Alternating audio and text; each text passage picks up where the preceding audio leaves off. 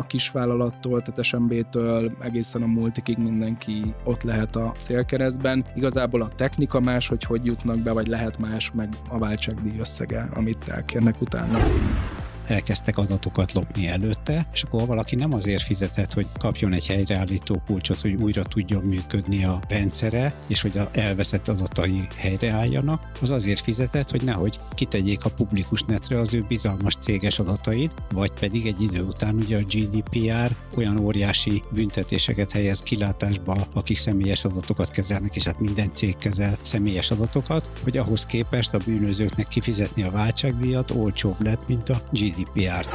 A mi portfóliónkban az összes végpontvédelemben van külön dedikált zsarolókártevő elleni modul, ami röviden úgy működik, hogyha érzékeli a termék, hogy nem tudom, százezer fájt egy másodperc alatt megmozgat, vagy hozzáfér valami, akkor nyilván azt a folyamatot leállítja, és akkor ez nem fog megtörténni. Nagyanyáink nem csukták be régen a kertkaput, de ma az a természetes, hogy elfordítjuk az árban a kulcsot. Az online birtokunk ajtaját sem hagyhatjuk nyitva, sőt, ma már minden ablakot is be kell zárnunk, és kapuört is kell állítanunk. Legyen a kibervédelem a mindennapjaink része. Mi elmondjuk hogyan. Ez itt a Hack Felmetszők veled is megtörténhet című podcast. Én Gécsek Tótenikő vagyok, már is kezdünk.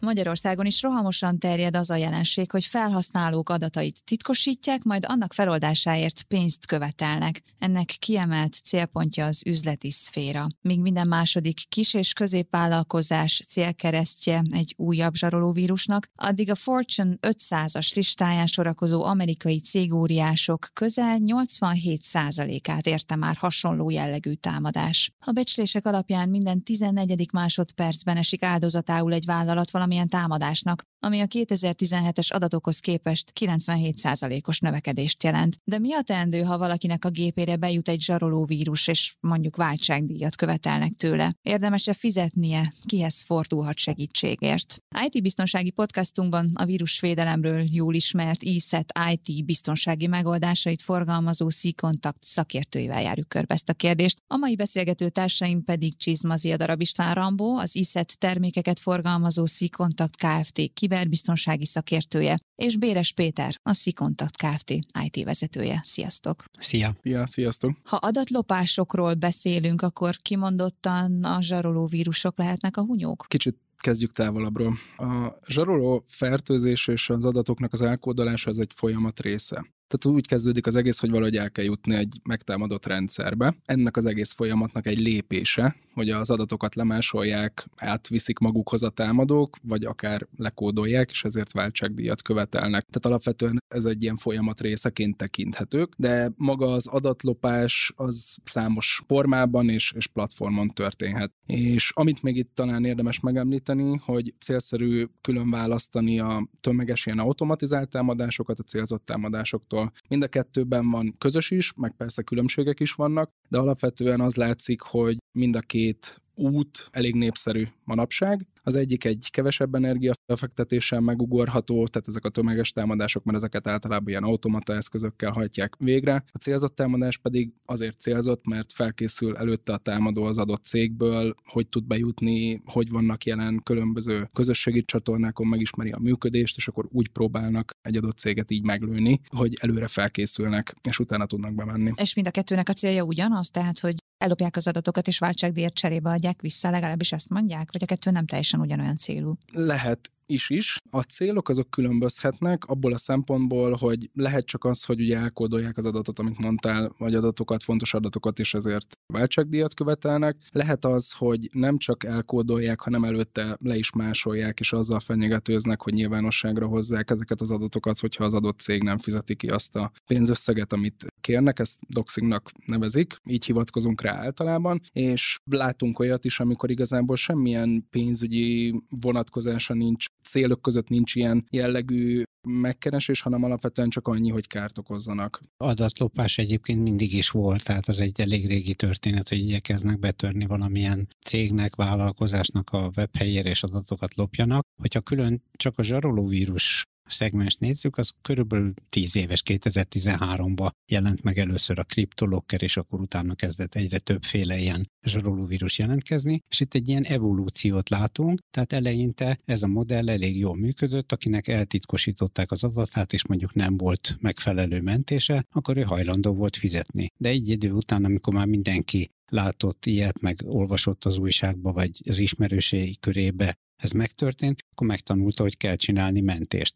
De akkor a bűnözők úgy voltak, hogy hát csökken a bevétel, mit lehetne tenni, és akkor ők is fejlesztettek egyet, elkezdtek adatokat lopni előtte, és akkor valaki nem azért fizetett, hogy kapjon egy helyreállító kulcsot, hogy újra tudjon működni a rendszere, és hogy a elveszett adatai helyreálljanak, az azért fizetett, hogy nehogy kitegyék a publikus netre az ő bizalmas céges adatait, vagy pedig egy idő után ugye a GDPR olyan óriási büntetéseket helyez kilátásba, akik személyes adatokat kezelnek, és hát minden cég kezel személyes adatokat, hogy ahhoz képest a bűnözőknek kifizetni a váltságdíjat olcsóbb lett, mint a GDPR. Tehát ugye ezt egy ilyen evolúciós folyamatként látjuk, és hát beletartozik az is, hogy sokszor ez a adatlopási szál, ez igazából kamu is lehet. Tehát ezt a bűnözők előszeretettel mondják, hogy el is loptuk az adatokat, és hát sokszor a megtámadott fél az nem lehet benne biztos, hogy ez most tényleg megtörtént, és érdemes ezért fizetni, vagy sem, még ha volt is mentése. Igen, általában ezért kérnek bizonyítékot. Tehát, hogy azt szokta mondani egy cég, hogy oké, okay, te azt állítottad, hogy elloptad az adataimat, akkor küldj vissza három dokumentumot, amikben fontos adatok voltak, és akkor tudjuk, hogy tényleg elloptad. Ti találkoztatok már ilyennel céges szinten az?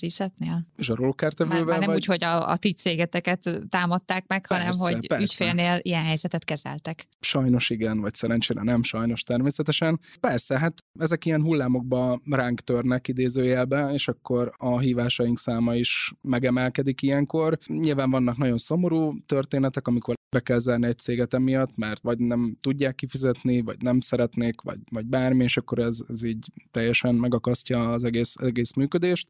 Én igazából röviden azt szoktam mindig mondani, hogy egy dologra talán jó volt ez a zsaroló kártevő mizéria, hogy mindenki elkezdett talán normálisabb biztonsági mentéseket készíteni. Illetve azt kell látni erre a elkódolásra, titkosításra, hogy ez egy matematikailag roppant erős, nagyon erős, és minden megtámadott félnél egy egyedi kódolást jelent, tehát ezeknek a helyreállítása mentések hiányába gyakorlatilag szinte lehetetlen. És visszatérve arra, hogy ha valaki hozzátok fordul a C-kontakthoz cégként, hogy ilyen történik, hogy valószínűsíthetően zsaroló vírus támadta meg a rendszert, akkor mik a lépések, mik, miket csináltok? Első körben általában egy ilyen tényfeltárás zajlik. Tehát elkezdünk beszélgetni, ha szeretnék, akkor persze a rendszerekre is megpróbálunk bejelentkezni közösen, és akkor megnézzük, mi történhetett, vannak erre különböző eszközök, megnézni, hogy sérülőkeny volt egy adott munkálomás vagy szerver, és azon keresztül jutottak be, levélre kattintott valamelyik kolléga, és azon keresztül sikerült meglőni a céget, tehát elkezdődik egy ilyen folyamat, amikor megpróbáljuk azt kideríteni, hogy mi volt a forrása ennek az egésznek. És hogyha ezzel megvagyunk, és látjuk esetleg az elkódolt fájlokat, akkor nekünk is van egy saját adatbázisunk, ahol meg tudjuk nézni, hogy erre van valami visszafejtő alkalmazás vagy nem.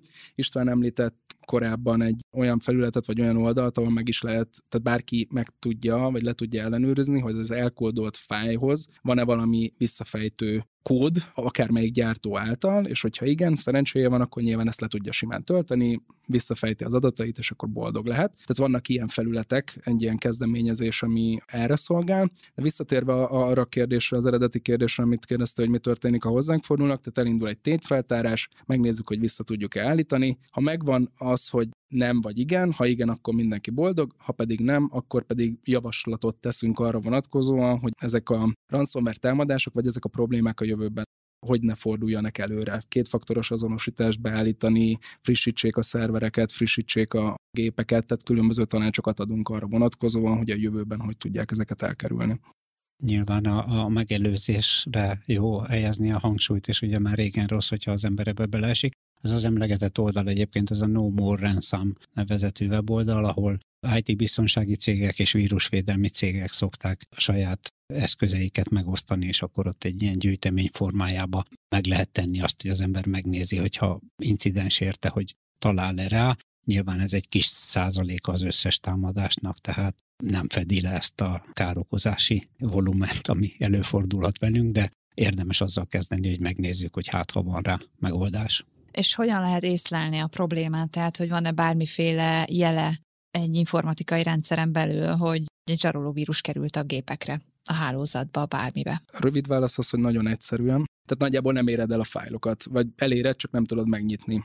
Mert Ugye, ha megtörténik ez a elkódolás, akkor kap általában minden fájl egy plusz kiterjesztést, ez teljesen ilyen véletlen számbetűből állhat. Tehát, hogyha például egy Word docx fájlt átnevezett utána XYZ-re, mögé rakta, akkor ezt nem fogod tudni nyilván megnyitni az Office word Ez egy tipikus olyan jelenség, ami mutatja, hogy valami történhetett a rendszerbe. A másik pedig az, hogy ilyenkor már általában nem szoktak elbújni, tehát megjelenik valamilyen üzenet a képernyődön, hogy hát sajnos az adataidat elkódoltuk, különböző információkat tartalmaz, hova kell bizonyos mennyiségű kriptovalutát küldeni, általában bitcoint, vagy hol lehet velük felvenni a kapcsolatot, és akkor tudsz csetelni, hogy egy kicsit lejjebb tornázd esetleg az árat. Jó, hogy ilyenkor még alkudni is lehet. Persze, konkrétan nekünk volt körülbelül két és fél hónapja egy ilyen esetünk, amikor egy cég tulajdonos hívott fel, pont én beszéltem vele, és hogy mondta, hogy mondok egy összeget, ezer dollárt kellene fizetni, több volt, de mindegy,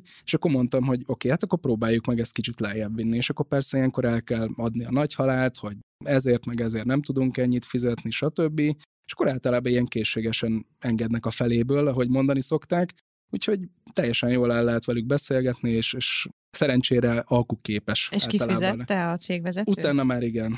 Te is azt javasoltad, hogy fizesse ki? Hát nem javasoltam, de mivel azt mondta, hogy akkor be kellene zárniuk a céget, hogyha nem fizetnék ki, és nem kapnák vissza az adatokat, mert a, persze a biztonsági mentése volt rendben, ezért utána azt az x 100 dollárt vagy 1000 dollárt azt már kifizették. És, és visszakapták és az adatokat? Vissza, szerencsére ők visszakapták. Igen, mert tehát ez erre nincs garancia, mert ugye nem grállovagokkal üzletelünk. Még annyit érdemes egyébként ilyen kicsit történelmi távlatból ez a zsaroló vírushoz hozzátenni, ugye nemrég halt meg az a Moore nevezetű illetők ezt a hozzáköthető törvényt mondta, hogy ugye megduplázódik a számítógép kapacitásít évente, hogy nyilván azért jött el az ideje annak, hogy ilyen erős titkosítást alkalmazó programok tudják támadni a gépeinket, mert hogy ugye a technológia annyira erős, hogy le tudnak futni gyorsan ezek a programok, és hát azt látjuk, hogy a bűnöző oldalon is azért nagyon jó képességű, tehetséges emberek fejlesztik magukat a kártevőket, nem okvetlenül ők terjesztik, de ők fejlesztik ki, és hogy amikor még a teljes állományokat fertőzték meg a kezdet-kezdetén, akkor ugye eltartott egy ideig, egy-két óráig, amíg ugye bejárta az egész fastruktúrát, vagy a hálózatba is az összes gépet megfertőzte,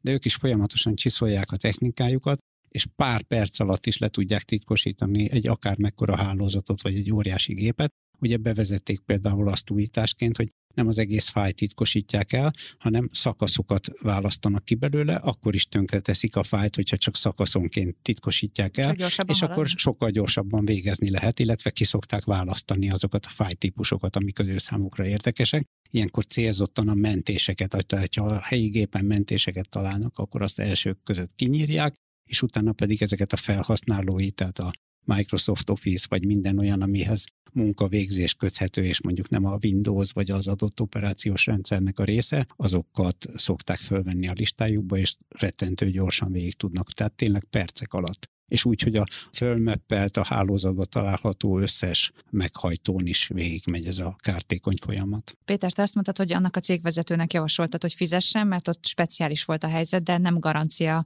hogy vissza is kapják az adatokat. De mégis ilyenkor mit kell csinálni, vagy van-e olyan hatóság, akinek jelenteni lehet, hogy ez történik, vagy teljesen felesleges, mert úgysem visszakövethető, hogy ki a támadó, mit kell csinálni? Rendőrségi feljelentést általában szoktuk javasolni, hogy célszerű meglépni ahogy mondtad, nincs igazából semmire garancia, ebben az esetben meg főleg, tehát nagyon nehéz visszanyomozni ezeket a szervezeteket, vagy csoportokat, akik ezzel foglalkoznak. Egyrészt azért, mert általában nem Magyarországhoz köthetőek, tehát nem ország határon belül marad, hanem ez egy globálisabb piac.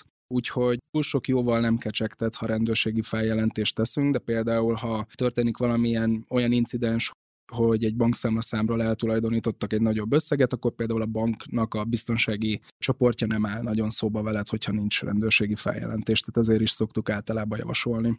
Az, hogy ezen kívül mit lehet még tenni, meg hogy javasoljuk-e, hogy fizessenek, ez mindig általában attól függ, hogy mi történt és milyen a cég. Mi azt látjuk, hogy azért van fizetési hajlandóság, mi soha nem fogjuk azt mondani, hogy fizessék ki a váltságdíjat, mert egyrészt akkor bátorítjuk a csoportokat, hogy ugye ez megéri nekik, és akkor továbbra is folytatni fogják, úgyhogy ez nem biztos, hogy egy jó üzenet, de azt látjuk, hogy amiatt, hogy ezt az IT security vagy ezt az egész biztonsági témakört nagyon lazán veszik még mindig sok helyen, ezért, hogyha nem fizetik ki, akkor tényleg megáll az élet. Tehát, hogy ez több százmilliós napi veszteségekről beszélünk, hogyha akár egy gyártás megáll x napra. Ugye Magyarországon is volt egy-két ilyen eset, amit láthattunk a közelmúltban is, hogy, hogy egy hétig állt akár egy nagy hardware-szoftver disztribútornak a rendszere, és hatalmas összegeket veszítettek. És ez állt a háttérben lehet Igen, zsarol, persze, igen, igen, igen. Mekkora összegeket kérnek egyébként a váltságdíj gyanánt?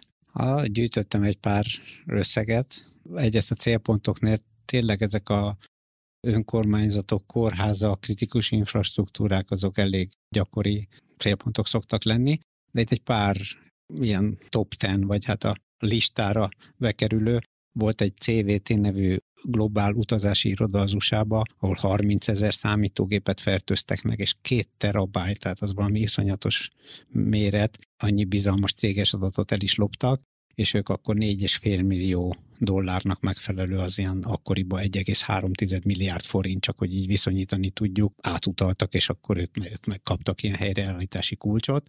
A Colonial Pipeline, az az USA keleti partján volt egy ilyen pár hétig tartó üzemanyag hiányt okozó dolog, ott 4,4 millió dollár volt, de volt például 2021-ben ez a Kaseja távmenedzsment szolgáltató, ott 70 millió dollárnak megfelelőt követeltek, állítólag lealkutták 50 millióra, de aztán tagadták, hogy ezt kifizették volna, tehát óriási összegek tudtak itt röpködni a levegőbe. És még egy érdekes esetet azért elmondanék itt a célkeresztbe kerülésről, hogy 2022-ben, vagyis tavaly nem egy kórház, vagy egy gyár, vagy egy olajvezeték került a célkeresztbe, hanem egy komplett ország, Kosztarika ellen indítottak egy ilyen zsarulóvírus támadást. Egy Oroszországhoz köthető csoport volt ez a Conti és a Hive bűnbanda. Politikai üzeneteket is elhelyeztek ezekbe a támadásokba, és egy egész országnak ezeket a kormányzai pénzügyminisztériumi hálózatát, az adó, vámhivatalok, kereskedelmi központok, ezek napokra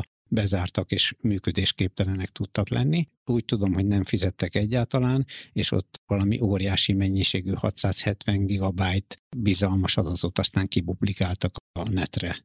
Tehát ez tényleg elképesztő, hogy mindenki lehet célpont. Magyarország mennyire kedvelt célpontja a zsaroló vírus gazdáknak? Ugye nem olyan nagyon sok olyan volumenű cég van nálunk, akiktől túl nagy összegű váltságdíjak várhatók, ezért logikus lenne, hogy annyira nem vészes itt a helyzet, de ti hogy látjátok?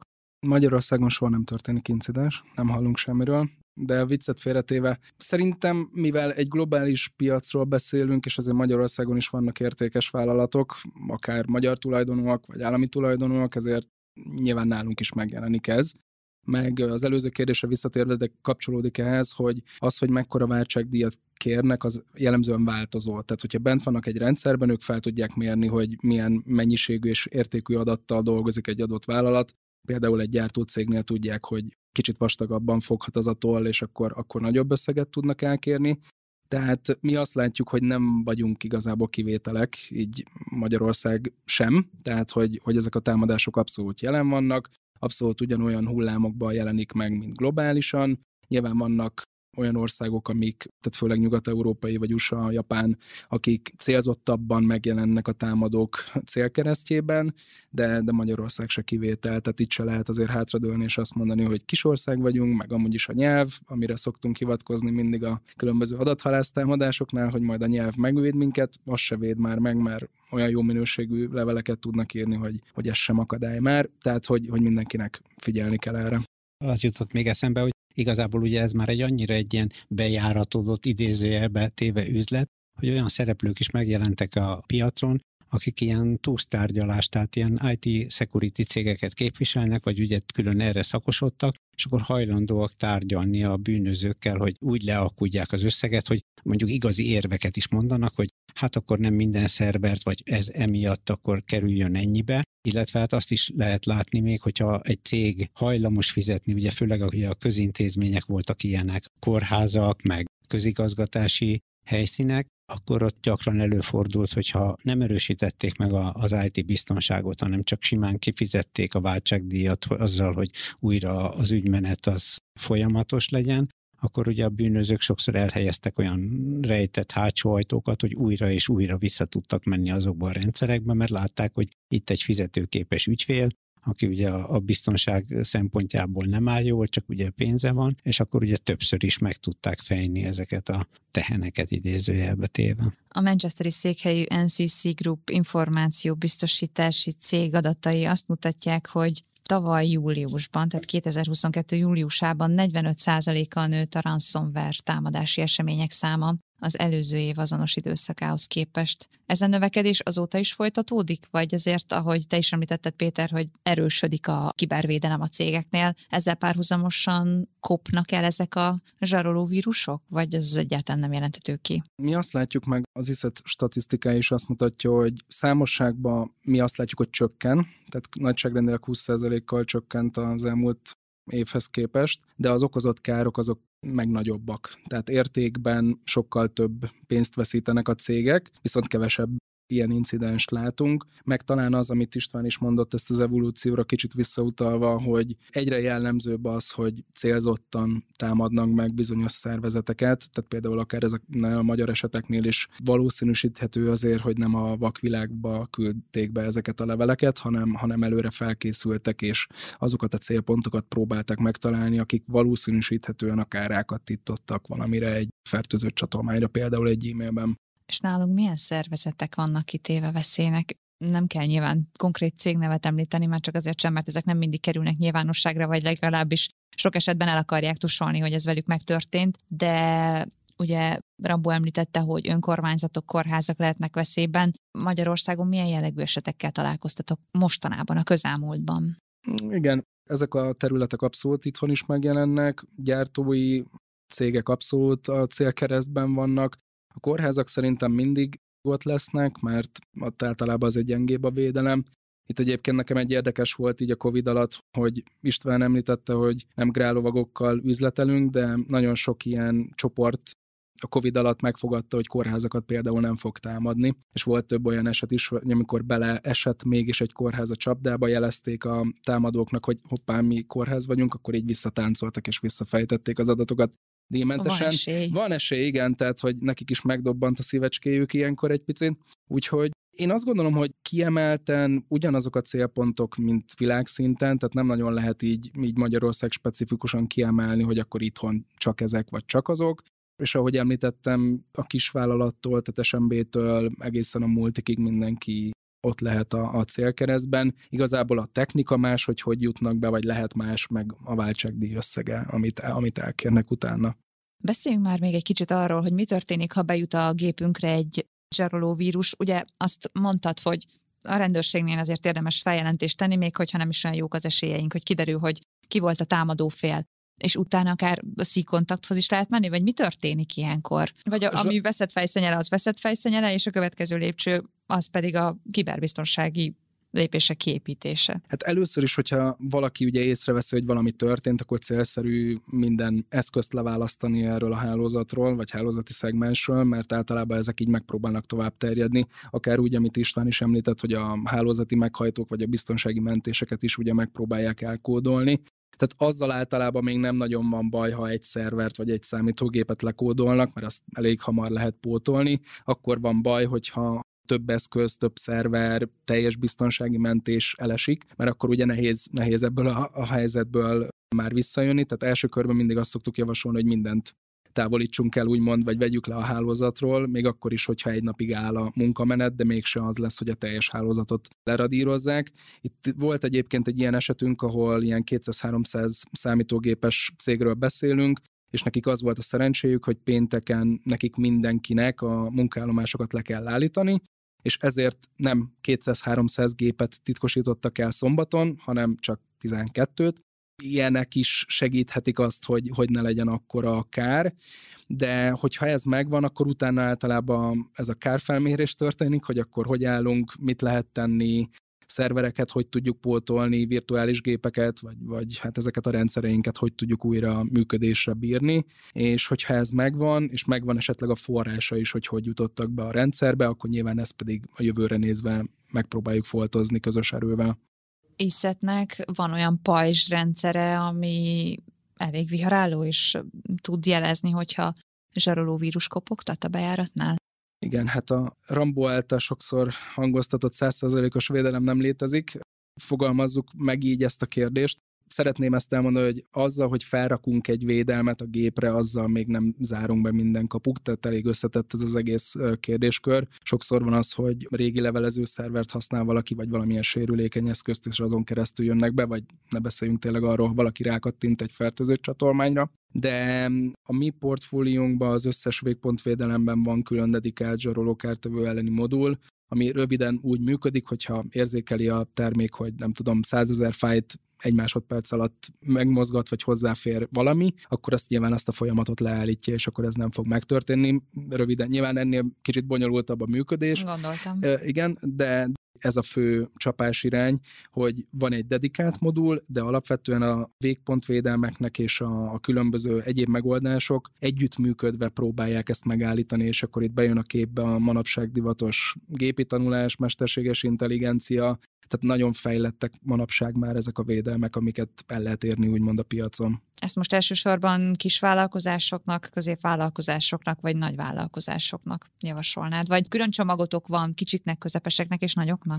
Vannak külön megoldások, például egy ilyen végponti detektálás EDR-nek nevezik, vagy XDR-nek röviden, csak hogy egy rövidítést hozzunk be a képbe. Ezek általában kisvállalatoknak inkább szolgáltatásként javasoltak, mert nincs az az apparátus, amivel fel tudják ezeket tartani, mert nagyon sok logot generálnak, vagy, vagy nagyon sok alertet, amit kezelni kell napi szinten. Ezeket a nagyvállalatok általában megoldják házon belül, vagy bankok.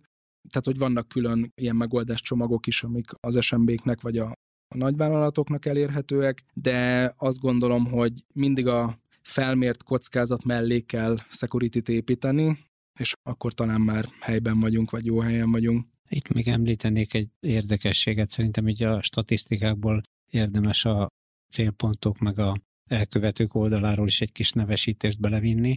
Tehát ugye az összes támadásnak körülbelül a fele a USA vagy az amerikai szektorok iránt történt meg, de a japán és a holland székhelyű vállalkozások fizetik a statisztika szerint a legmagasabb váltságdíjösszegeket. De vajon miért? Hát Meg, ne, megtehetik. Van rá pénzük, vagy jó biztosítással rendelkeznek, illetve hát a támadók oldaláról pedig hát szintén ezt a Oroszország, Kína, Irán, Észak-Korea bandákat vagy bűnözői csoportokat látjuk az elkövetőknek a részéről. Van most egy kezdeményezés, hát nem is most, mert már 7 éves, 16-ban indult, No More Ransom, tehát semmi több zsarolóvírus magyarul ez az elnevezése. A végrehajtó szervek és az IT biztonsági vállalatok közös összefogásával született, és hát ennek a célja a zsarolóvírusok áldozatainak segítése a fájlok helyreállításában. Az ISZET is részt vesz ebben, és egyáltalán mi, mi ennek a, a lényege?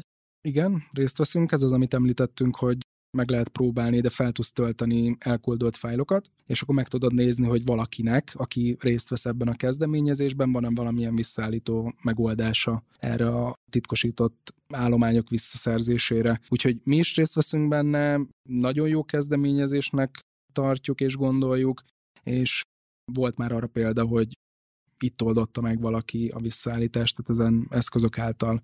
Úgyhogy alapvetően ez egy jól működő rendszer, legalábbis azt látjuk, és amit István még itt hozzátett korábban, hogy azt látni kell, hogy ez egy pici szegmensét fedi le általában így a teljes zsaroló fertőzés portfóliónak, tehát én azt mondanám, hogy minimális az esély, hogy ezen keresztül kapjuk meg a, a visszaállító kulcsot, vagy ezt a visszafejtő programot, amivel megmenthetjük magunkat, úgyhogy inkább próbáljunk meg a felkészülés, meg a proaktivitás irányába menni. Egyébként így, ha valaki célponttá válik, akkor tulajdonképpen így értelmetlen az szerint súlyozni, hogy most a kis és középvállalkozásnak fontos ez, vagy a nagyobb cégnél, mert ugye azt látjuk, az a, egy ilyen gyakori forgatókönyv, hogy a nagyobb célpontokat, azokat gyakran támadják a kisebb, védetlenebb beszállítói vagy a alvállalkozói körön keresztül, és akkor úgy utána ugranak a nagyobb célpontokra, de az elszenvedhető kárnál meg tulajdonképpen mindenki be tud kapni olyan mélyütést, ami fáj neki, tehát hogyha én egy hétköznapi magánember vagyok, és mondjuk a diplomamunkámat, meg az összes családi fotómat bukom el, akkor biztos, hogy nekem is kellemetlen.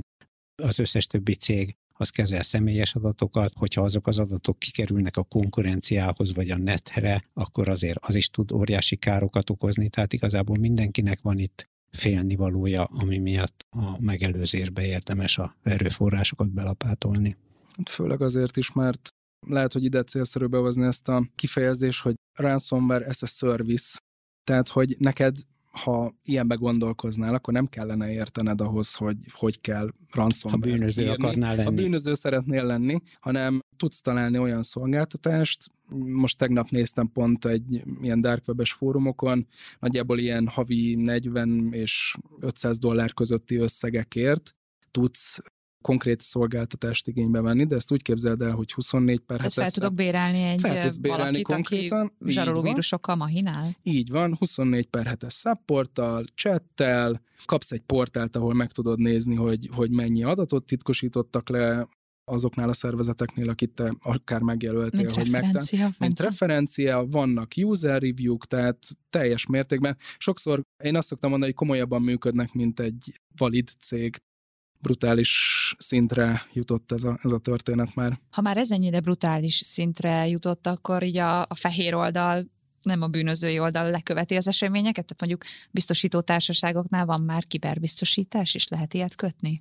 Léteznek ilyen megoldások, de még a zsaroló vírusok témaköréhez azért valamennyire kapcsolódik az, hogy megjelentek kifejezetten olyan adattörlő kártevők is, ugye ezt főleg itt az orosz-ukrán háború kapcsán láttuk, amiknek kifejezetten szabotázs a célja, nem lop el adatokat, nem titkosít el adatokat, hanem az a célja, hogy megsemmisítse az adatokat. Tehát, hogy az a szervezet az ne tudjon működni, ezt ilyen törlés, viper kártevőknek nevezzük, és nagyon sokféle jelent meg. A biztosítással kapcsolatban ugye említettük, hogy gyakori célpontok ezek a közigazgatási intézmények, kórházak, hát ugye főleg ők azok, ahol nincs elegendő megfelelő technikai személyzet, és hát mondjuk az állam áll a hátuk mögött, és hogyha valamilyen incidens történik, akkor azért kulcsfontosságú, hogy az a kórház tudjon működni, ne álljon le, és akkor ugye szoktak ilyen biztosítást kötni. Hát sajnos ugye az látszik a statisztikákból, meg a biztosítók is ugye erre panaszkodnak, hogy sokszor ugye a biztosításból csak kifizetik ezt a, váltságdíjat, de nem erősítik meg a saját védelmüket, és ezért újra és újra el tudják szenvedni ezeket a bizonyos károkat. Úgyhogy emiatt a biztosítók aztán kénytelenek voltak azt meglépni, hogy egyrészt fölemelték ezeket a díjakat, másrészt meg át a kockázatfelmérés és kockázatkezelésnél konkrét elvárásokat tesznek, hogy milyen biztonsági követelményeknek kell megfelelni azért, hogy ők hajlandóak legyenek ezt a biztosítást ugye föntartani, illetve megkötni. Hát, mint egy házbetörésénél is, tehát, hogy nyilván, ha nyitva hagyjuk az ajtót, akkor hát és úgy törtek be, akkor nem Vagy ha nem zárjuk az ajtót, és nincs zár az ajtón, akkor... Reális, reális. Oké, okay. Én megint várnék egy szokásos kis útravalót tőletek. Ugye most a fő témánk a zsaroló vírusok voltak, hát mindenféle történeti áttekintést, konkrét adatokat, nagyon sok mindent hallhattunk, felvérteztetek bennünket mindenféle hasznos dologgal, de egy-egy mondatban egy-egy összefoglalót kérnék tőletek. Én annyit mondanék talán, hogy proaktívan kezeljük ezeket, készüljünk fel, és ne, ne reaktívan fussunk utána, hogyha valami történik. Kicsit én azt látom, hogy soha nincs elég közel egy biztonsági incidens, hogy elkezdjünk vele foglalkozni, csak akkor, amikor már nálunk történik. Nem biztos, hogy ez a jó megközelítés, úgyhogy tényleg investáljunk én csak úgy annyit említenék, hogy sajnos nagyon kicsi az esély, hogy ezeknek az elkövetőket elkapják, letartóztassák. Nagyon kevés olyan esetet ismerünk, amikor ezek a ransomware bandák lebuknak. Van azért hébe-hóba, de a hangsúlyt azt tényleg a megelőzésre kell tenni, hogy minél több erőforrást abba helyezzünk, hogy az ilyen esetek meg se történjenek, mert kezelni sokkal problémásabb. Én itt rögtön akkor említenék egy ilyen elszenvedhető kára, egy ilyen elrettentő példát a Rosaviacia, az orosz polgári légiközlekedési hatóság, ahol 65 terabyte adatot veszítettek el véglegesen egy ilyen kibertámadás következtében, szervereken másfél évnyi információ megsemmisült, és nem rendelkeztek semmiféle mentéssel arra hivatkozva, hogy nem volt rá pénz, és az lett a vége, hogy papír alapú adatkezelésre, postai és emberi futárszolgálat továbbításra kellett átváltaniuk. Igen, és az látszik, hogy érdemes proaktívan megközelíteni ezt az egész kérdéskört, tehát ne akkor kezdjünk el gondolkozni a védelmen, amikor már baj van. Sokszor azt látjuk, hogy nincs elég közel egy incidens, akár a szomszéd cégnél, ha történt valami, akkor se nagyon foglalkoznak ezzel a kérdéssel, csak amikor házon belül történik valami, és hogyha csak ilyen nagyságrendben gondolkozunk, akkor ha például a védelem, a tanácsadás, vagy bármilyen security szolgáltatásnak száz egység az ára, akkor nagyságrendileg többszöröse lehet a reputációs veszteségből, a helyreállítási költségből származó kiadásoknak a költsége. Tehát mindenképpen érdemes azzal foglalkozni, hogy készüljünk fel ezekre a támadásokra, és erre segítséget nyújthat akár az oldalunkon is az a sok jó tanács, amit elérhettek, ezt majd meg fogjuk jeleníteni a podcastnak a leírásában is, úgyhogy mindenki el tudja olvasni. Most tudsz mondani egy honlap címet? eset.hu zsarolókártevők. Erre, ha rákeres valaki Google-be, akkor meg fogja találni. Köszönöm szépen a beszélgetést Csizmazi Adarab Istvánnak, azaz Rambónak, az ISZET termékeket forgalmazó Szikontakt Kft. kiberbiztonsági szakértőjének, és Béres Péternek, a Szikontakt Kft. IT vezetőjének. A következő hack felmetszőkben készülünk a nyárra, sajnos a szabadságunk alatt sem dőlhetünk teljesen hátra, akkor is oda kell figyelnünk a mobileszközeinkre, a laptopunkra, vagy például arra, hogy milyen wifi hálózatra csatlakozunk fel. Ennek nézünk a mélyére, tartsatok akkor is velünk, Gécsek Rótenikőt hallottátok. Sziasztok!